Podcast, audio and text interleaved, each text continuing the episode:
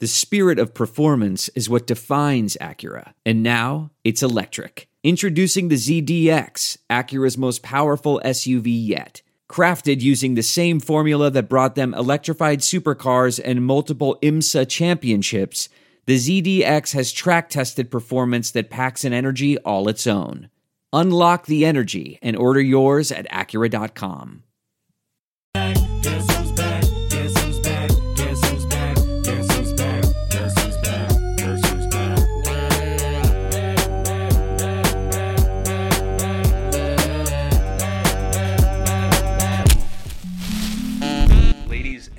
gentlemen, welcome to a very special episode of the Platinum Sombrero Podcast. My name is Adam Herbert, but you may not know that because you know me as Doc. I learned a very important lesson a couple of weeks ago. The Braves are on a heater. I want to say that the winning streak was at mm, six games. Let's keep in mind the fact that the Braves had not been able to string together more than two consecutive wins at the point of the season that I made this preposterous claim, but I did say if the Braves are able to take this winning streak to 10 games, I will bring back the Platinum Sombrero podcast for the rest of the season. That was silly. It's not that I don't love talking baseball because I absolutely do. And I'll be honest, I've really missed the show. I've really missed uh, having a uh, having an outlet for my thoughts. You know, when we when we left the show, we didn't even have a first baseman, and neither did the Dodgers. So it's uh, it's been a very interesting way to, to relearn how to not talk about things. And generally speaking, uh, I always had my, my sounding board uh, and one of my BFFs, the inimitable Dylan Short, uh, who has gone to greener pastures doing the 643 podcast for 680 The Fan. Uh, so as things stand right now, this is going to be a very interesting uh, resurrection of the Platinum Sombrero podcast. This is kind of like uh, Genesis after Peter Gabriel left, I think. But they did have some really big hits with Phil Collins uh, singing for them. So we'll see what this turns into. I can't guarantee it'll be every week, but I did want to just come back for a little bit. The Braves are playing some really good baseball right now, and uh, I think we should talk about it. Or I'm the only one here, so I think I should talk about it. So that is what I am going to do. If you want to get in a massive technicality, we are still brought to you by the Sports Drink Network. Uh, big shout out to Andrew Stevens. I know that he's done a lot to grow the network. Unfortunately for Andrew, I do not read the emails that he sends out, so I have no freaking clue who the sponsors are. So this week, uh, we are brought to you by Born Again Human Taxidermy, and we are also brought to you by Meat Bids. Stake your claim and then claim your stakes. So let's take a little bit of a look at what the Braves have done recently. Like I said when we first started, the Braves were on a heater, which was really surprising. Okay, so they had, they were doing that same thing they did in 2021, where it was win one, lose two, win two, lose one. They were hovering around 500. They were just textbook mediocre, couldn't get off the ground. But there were certain things about the team very similar to 2021 that were kind of inspiring to me. Like not losing more than two consecutive games at a time is way more impressive than not winning more than two consecutive games at a time. It tells you that no matter how things are going, you still got it in the tank to avoid losses. Now, I know that seems like a very simple thing, and what you're really trying to do is not avoid losses, but it's actually to attain wins. But in the same way that in 2021, they weren't rattling off long losing streaks and then long winning streaks. It wasn't they'd win eight and then lose six and then win four and then lose five. They weren't losing games 11 to 2 or 18 to 4 with any regularity. This is a team that was in every single game they played. So when you're Alex Anthopoulos, and you can go back to old episodes, Dylan and I were really frustrated with how things went, but still, they were close enough. You didn't even have to squint that much to see how close that 2021 team was. You get some additions, and then you could see, obviously, they, they took it to the top of the mountain. But a lot of that had to do with Joc and Soler and and bringing back Duvall and Rosario, etc. But I still think that at the same time, it wouldn't have mattered nearly as much who they brought in because the team just needed some reinforcements. They needed some new blood. It's a similar thing with 2022, right? You got your new blood in the form of Michael Harris, and you know, there's been a lot made of the uh, of the team meeting that Snit had, but by all accounts, it wasn't Snit flipping tables and pointing at guys and screaming at them because they're not doing their job. It was just the same even keeled team meeting, like, look, guys, you got to do better. And I don't know Brian Snitker personally, but after watching him manage for several years, see him suffer excruciating losses and still be able to stay composed, I mean, that guy is so composed all of the time, right? So for him to actually step up and have to say something, I think that that was what they needed. They didn't need somebody going on a tirade, somebody calling guys out in the media, anything like that. It was just a quick reminder like, hey, possibly you forgot you're World Series champions and you need to play like it. And then they rattled off 14 consecutive victories, right? So it's a similar thing. They hadn't lost uh, more than two consecutive games in a row. They weren't getting their brains beat in. It was just inconsistent baseball. The bullpen was working, the offense wasn't. The offense was working, the starting rotation wasn't. Nobody could fill the fifth starter role. Uh, Ozzy didn't hit a home run for six weeks. Uh, Acuna was slow to come back, so on and so forth. You can blame it on a million things. You can blame it on injuries too. You know, I think that uh, we all might have expected Eddie Rosario to have regressed a little bit, but having a freaking hole in his eye, you can't really project that. Maybe you project that Tyler Matzek would have had some overuse, but you can't necessarily pre- uh, predict that he's going to have a lower back soreness that's going to cause him to alter his delivery and then therefore kind of throw his shoulder out of whack. You can't really account for those types of things. On top of that, World Series hangover, and then with the lockout as well, I think it was natural to assume that this team was going to scuffle a little bit. And so they turned the corner right after Michael Harris came up. Now, this kid is a dynamo in every sense of the word. And you can look at guys like Spencer Strider, you can look at guys like Kyle Wright, who not enough can be said about what Kyle Wright has done this year and the impact that they have had and their importance. But to me, the single most important Brave this entire season has been Michael Harris. And it's not so much the fact that he's got a, a 900 OPS and he's unleashing cannon throws from center field, making plays at the plate way closer than they could ever possibly be. It's the looseness, it's the new blood, it's just the fact that now there's always going to be somebody on base for the top of the lineup. We talked about how Acuna has been, you know, last night he had the, the home run and he had a couple hits too, but before that he was oh over like his last 19 or whatever it was, just kind of generally scuffling. But having the two leadoff man thing, having Harris at nine and Acuna at one, you could make the case that you could move Harris elsewhere in the lineup. Me personally, I love having him right in front of Acuna. He's getting a lot of really good pitches to hit, and he's taking advantage of them too. So even if Acuna has a rough stretch, you got Dansby right behind that, and they've been uh, kind of tinkering with what is going on in the three hole tonight anyway, with Austin Riley getting a night off. They got Ozuna in there, and then four, five, six, whether it's Olson, d'Arnaud, Contreras, whoever happens to be filling the role on any particular night you're starting to see guys that are getting hot, and it's just a team that has started to roll, and it all comes back to Harris, right? So there's no guarantee that he's going to keep this up. I kind of look at Austin Riley and what he did in his first 20 or so games when he, he had nine home runs in his first 20 games that first year. You know, he was incredible when he first came up, and the league figured him out, and it took another 100 games or so for him to figure that out. Now, granted, it seemed like longer than that because it was the 2020 season. Uh, so you had the 60 games there, and then he kind of struggled in the playoffs, and then it was, you know, halfway through. Um, April in 2021 that he finally hit that first home run, kind of took off, and then in June it was just off to the races for him. So it's going to be a similar thing, I think, for Harris, although he may not have as deep of a valley as Riley had because he's a much better pure hitter. Similar thing for William Contreras. He's been up long enough now to where if they are ever going to figure him out, the time is now. And then it's up to him to kind of figure out where to take it from there. But what has happened is that while Harris has been scorching hot, the rest of the team is heating up too. So the pressure has not been on him to be up, be a wide eyed rookie, and be the only guy that's performing as well. The rest of the team has started to play really, really well. I'm so impressed by Harris's demeanor. He is so calm, he's so joyous. You know, he reminds me of Acuna a lot. You know, he reminds me of Jason Heyward a lot too. There's so much in his game that is very similar to Heyward.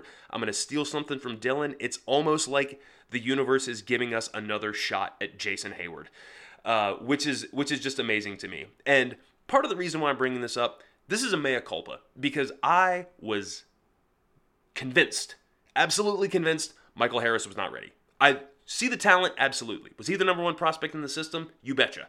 But at the same time, he had less than half the time that Acuna, who is one of the top five talents in the game, had. You know? And say what you will about Michael Harris, I, I don't quite think he's Ronald Acuna. He reminds me of him. His game does remind me of him some.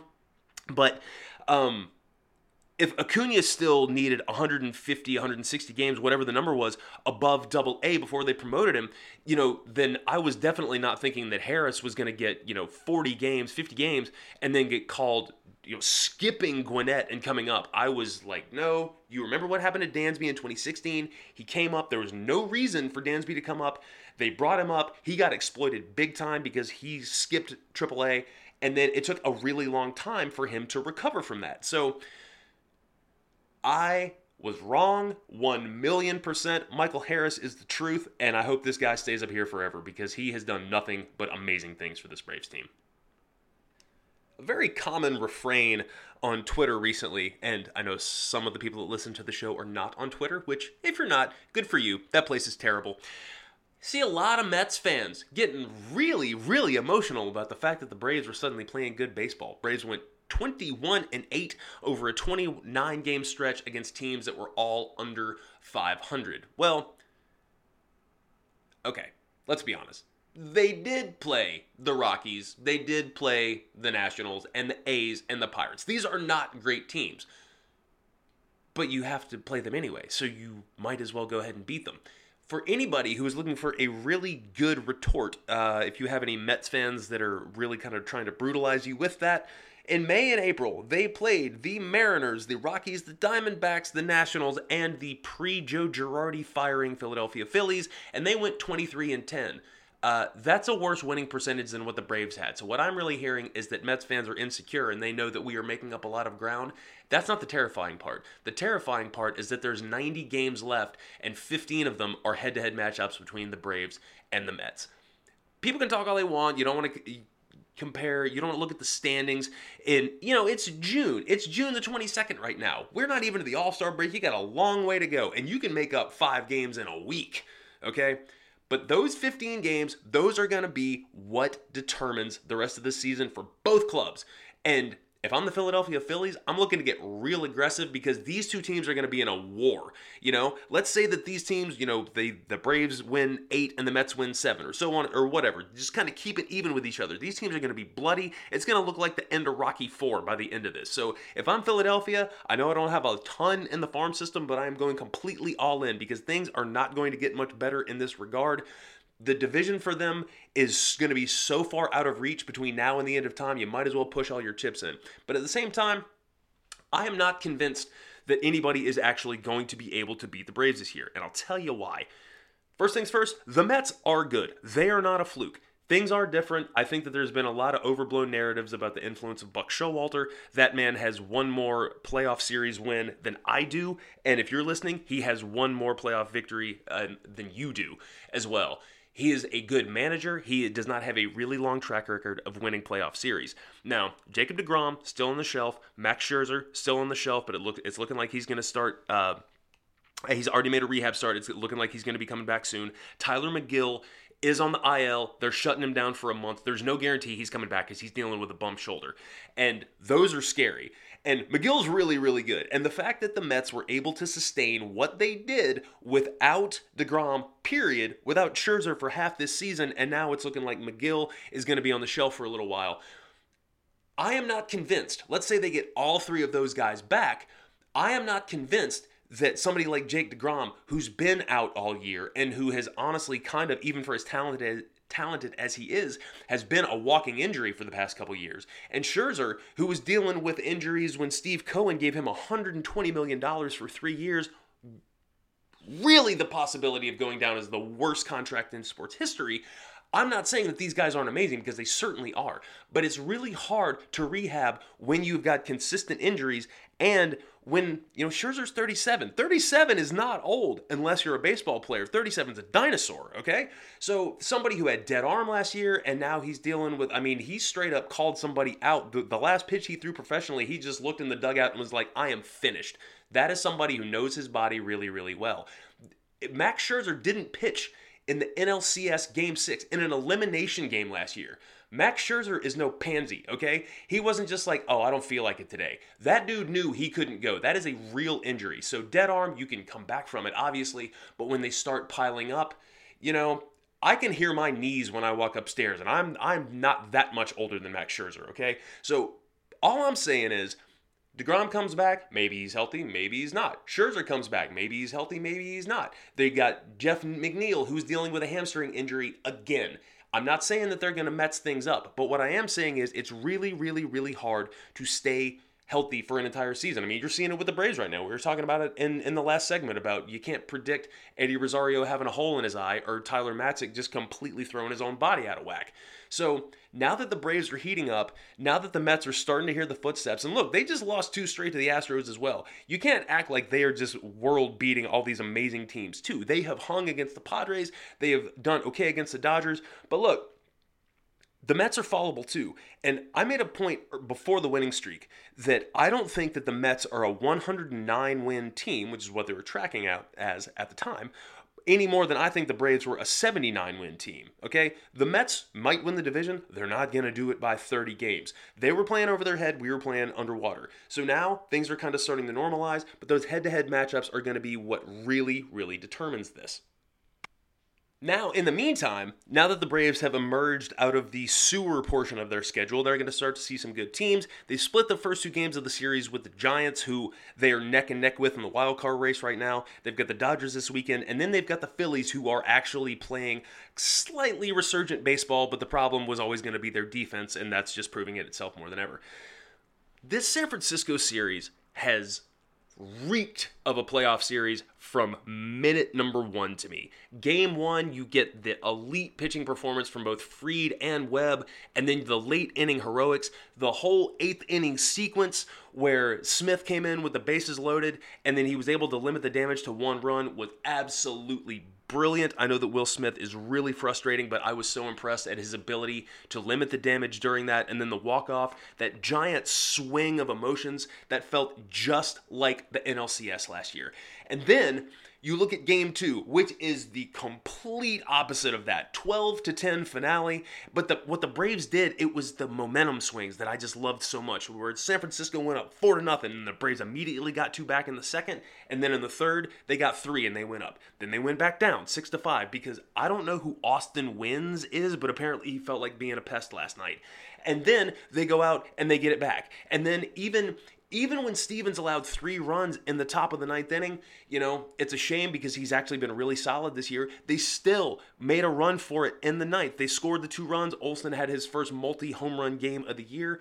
That is a team that just refuses to quit, and that's completely different than the team you saw in April and May. That's so inspiring. So, I'm recording this about 45 minutes before first pitch in game three. We'll see whether or not this playoff series narrative uh, continues for the uh, for the rest of these uh, two games. But I'm feeling inspired. I'm feeling like we can hang with the good teams. You know, the, the narrative will never go away. It's it's one fan base's job to trash talk the other. You know, so if the Mets want to come and talk to you about how the fact that Braves can't beat anybody, you have the exact same argument to say back to them. But for me, this entire week, this portion of the schedule where the Braves face good teams, it all comes down to the one that we have earmarked on the calendar ever since they released the schedule, and particularly since Freddie Freeman signed with the Dodgers.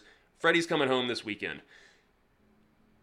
I got a lot of emotions about Freddie coming back. Like I, like I said, when we stepped away, it was in February.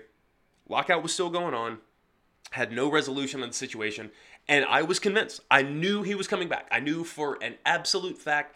I refused to believe anything to the contrary.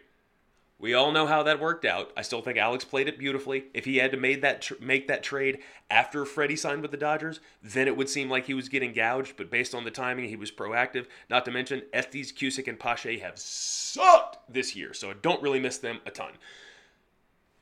There's going to be a ton of emotions. I've been saying since day one, Freddie's going to step in the box. You are going to be able to hear that ovation 50 miles away. He's going to get misty in the box. He's, you know, he's he is going to get a massive ovation and he deserves it. Got some hot water for saying if anybody boos him, then you're a supreme dummy and you deserve to have someone throw batteries at you. The only reason I said that was because they don't sell full beer cans at Truist. If they did, I would say they should throw those, those at you. Look, Joc Pederson got a standing ovation and he was here for two months. He was here for 170th of the amount of time Freddie was here. At one point, Freddie Freeman and Julio Teheran were the only thing that this organization had. We didn't even have the prospects yet. You know, in early 2015, we were excited when Cam Maybin would hit a double, you know? So now you got Freddie coming back. Yeah, he's going to wear different laundry, but that man loved this city. You watch every interview he ever gave, he meant every single word of it. And truthfully, what I'd love to see happen is for him to get super misty, the fans get misty. The only person I don't want to see crying is Ian Anderson, who I think is going to start that game on Friday. Because I think if Freddie's crying hard enough, he's going to strike out. Still a dangerous hitter. The power is down. He's not hitting like he did in previous years. Uh, but the average is fine, but the, the power is a little bit down. The slugging's down. So um, this is going to be a great barometer. You know, we faced the Dodgers in April. It was out in LA. The first game of the series, which of course Freddie homered on the first at bat. We all knew it was going to happen. Um, but this was back when uh, Ynoa started that game, I think, and he's been in Gwinnett for several months now. He just kind of didn't have it. You know how how much the Braves struggled with the fifth uh, rotation spot there. They were running through uh, Elder and Ynoa and Davidson, and they finally found that guy in Strider. So when I look back at that LA series, LA took two out of three, but it's uh, it's a little incongruent. You know, the the World Series hangover, etc. Everything we talked about for why it took the Braves so long to get going. So now teams are a little bit more evenly matched. So I think that this is going to be a really good barometer for where the Braves are, and also for the Dodgers too. You know, they're not going to have Mookie Betts uh, for this particular series. He's dealing with a bit of an injury, and one thing that I've really thought a lot about is the Dodgers as a measuring stick. For the past couple years, they have been the class of the NL. Even even last year when the Braves won the World Series, like it or not, the Dodgers are a fantastically run organization. They do so well in so many different areas. It's almost unfair. So, now as we approach the trade deadline, we've got 5 weeks or so before it happens. You know, the Braves are going to get back Rosario and Tyler Matzek and Kirby Yates and possibly Mike Soroka. I don't think we should really get too far ahead of ourselves for what Soroka is actually going to bring. But what I'd like to see is for Alex Anthopoulos, as we go into the trade, de- trade deadline, to act like those four guys do not exist. Because what the Braves need to do is put together what I have labeled here as Dodger level depth, okay? You look at the Dodgers teams from past years, one guy goes down, and it's not like some scrub prospect, quad A guy coming in to just be a warm body. It seemed like the Dodgers would always have some hot young prospect who's like a top 50 guy in the game who could step up and perform immediately. I don't know how they did it. But as I'm stopping to think about this, what really becomes interesting is that even this year, the Dodgers don't quite have Dodger level depth. And my friend Mark Gent, who runs Simply a Fan, he, he is a Dodgers fan. And he expressed the exact same thing to me, completely unsolicited. He was talking about how uh, Andrew Friedman has not done nearly as good of a job uh, accumulating the depth as he has in previous years. So, look, in a green world scenario, Soroka, Rosario, Matzek, and Yates come back and they are all gangbusters. Everything is fine. Happy we make a deep playoff run. We hoist the trophy again, and we're all happy about it. But if you go into the trade deadline assuming that none of those guys are coming back, and if you can even assume that Ozzy's not coming back either, that's how you get that Dodger level depth. And you say, look, Orlando Arcia, he's been fine over at second base right now. I've actually seen him make some defensive plays that I'm not positive even Ozzy makes, partially related to the arm, not so much for the range. But he's a fine fill in. But if you're able to get somebody better than him, you absolutely do it. If it's somebody that you're not going to platoon Ozzy when he comes back, so maybe you get somebody like the the name that keeps I keep coming back to is Whit Merrifield. Not so much because he's an outstanding second baseman, but because he's multi-position. He's the type of guy that you can play all over the field. Not to mention Kansas City still going nowhere. They should have traded Merrifield years ago. I know he's not having the best year, but neither was Jorge Soler last year. Neither was Eddie Rosario last year. Sometimes change of scenery, unless you're Sean Newcomb, will really do you good. Now, what's going to happen is that some of these fringe guys that we really, really like, like, I don't know about you guys, I love Jackson Stephens. I know that he has had, the really uh, rough outing last night. Obviously, love Guillermo Heredia, and I think that it would be a gut punch to this clubhouse to take him away. But offensively, Heredia does not add much. You know, he's got the swords and the the things that he has done for this organization. You cannot measure in FanGraphs you know, you go look at his that guy had a 20 win season last year as far as I'm concerned because he, as much as anybody other than Joc Pederson, kept the mood light and he kept everybody just going. But if you can replace him with a guy like Austin Meadows, just from a roster perspective, not like a role perspective, but or you can get somebody that's going to be a big bat that you well, look when Heredia comes up, we're like you're kind of just giving him more rope than he deserves because of the swords and because he's always yammering on in the dugout and he looks like he's having the best time. Guillermo Heredia, love him as I do, he's not Dodger level depth. You start accumulating these guys, and so the worst case scenario is that you have too many good players. Like, oh no, we have Adam Duvall and Eddie Rosario who would be starting all the time for most teams in a non platoon situation. You know, we got both these guys. We have to platoon them, and now we got Harris, and now we've got Acuna. The outfield seems full, but yeah, we got. You know, let's say that we go out and we get Austin Meadows at the deadline. I know that's a guy that, that Dylan is a huge fan of. So you know, you have to rotate, but it keeps guys fresh, you know, and especially with we've been lucky enough to see that Acuna has done really well, really well uh, recently. Especially, he's ahead of schedule in terms of uh, the rehab from the injury. He's playing right field basically every day now. So we can't guarantee that that's going to continue well into the season. You get that Dodger level depth, you get another starter, you get another outfielder, you get another second baseman who We'll see how Ozzy does. Coming back from a broken foot is hard. That's a guy who relies on his feet a lot, especially for his range and his speed. His legs are very, very tiny. So the feet hit the ground a lot when he's running. So I just want to see a deeper team than we have right now. And the team is fine right now. I don't even I don't want it to sound like I'm criticizing the team. I just want to get to the point where you go into a series against the Dodgers and you're not saying, "Oh, I'm kind of scared of them because who who they are." I want the narrative to flip and every single team to go, "The last team I would ever want to face right now is the Atlanta Braves." And honestly, when I look up and down this roster, I see a bunch of guys who have been there before, who maybe the lights were too bright for them in 2018 or maybe in 2019 but they finally got the Atlanta monkey off of their back in terms of, you know, they won the playoff series and then they made it to the NLCS. And then last year they made it through a ton of adversity in season. And then they just got on a roll in the playoffs. These guys have been there. They have blown leads. They have uh, come back from being down. They have had a lot of different moments where they had to really kind of find out who they are. So the biggest asset the 22 uh, 2022 Braves have, in my eyes, is their experience because they know they're still in it. Mets lost today to the Astros, so they're five back. They can pull within four and a half if they win today. And Mets are off tomorrow, so if the Braves are able to win the next two games, then they're within four. And like I just pointed out, we got a lot of games coming up against the Mets. So there is no part of me that thinks this division is out of reach. And let's say that it is. The Braves can still get in the wild card.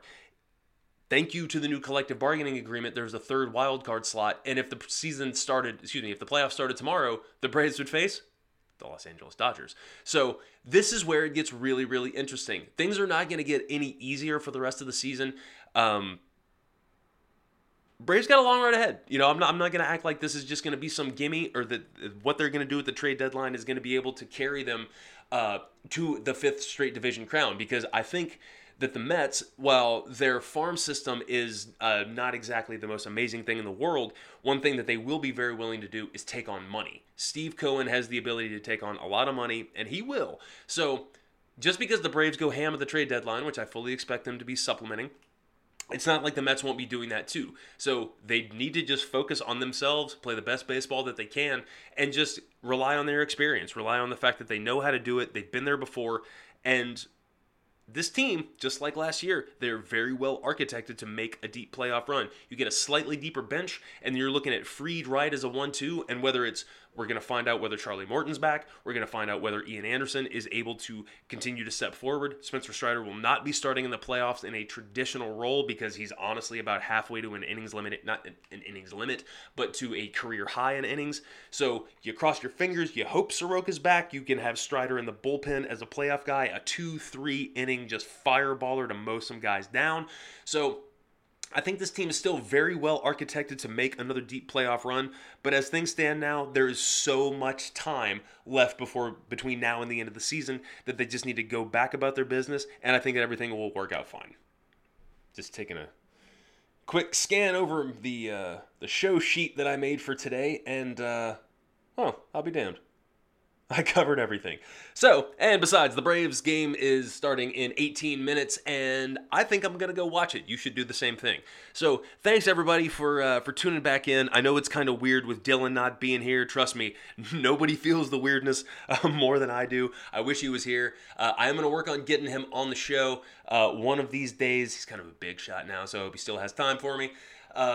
We will try and have a special guest for next week. It's somebody that will need no introduction, especially in these parts. It's actually anywhere he goes, he needs no introduction, uh, but especially around here. Keep the faith, guys. I know that we're still a couple games back from the Mets, but things have started to turn around. Things are looking a lot better for right now, knock on wood, but uh, we will get a really good gauge for who this team is over the next couple of games and uh, just hang in there. Try and enjoy it. You know, we got the World Series title, and I don't know about you, but for the early part of the season anyway, when things would start to kind of go sour and not just go the way I wanted to, I would just kind of shrug my shoulders and say, "Man, I'm really glad we won the World Series last year because this." this Tuesday night game in April just really doesn't matter.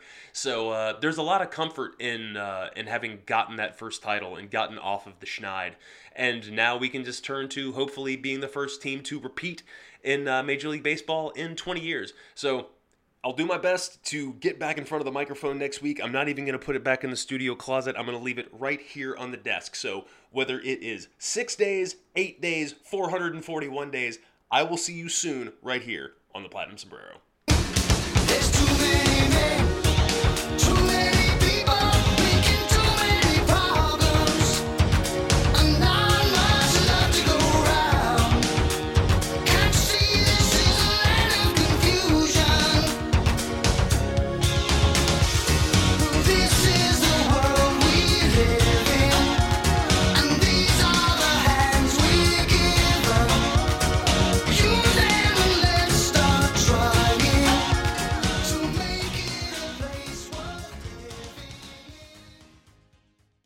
Okay, thanks. Bye.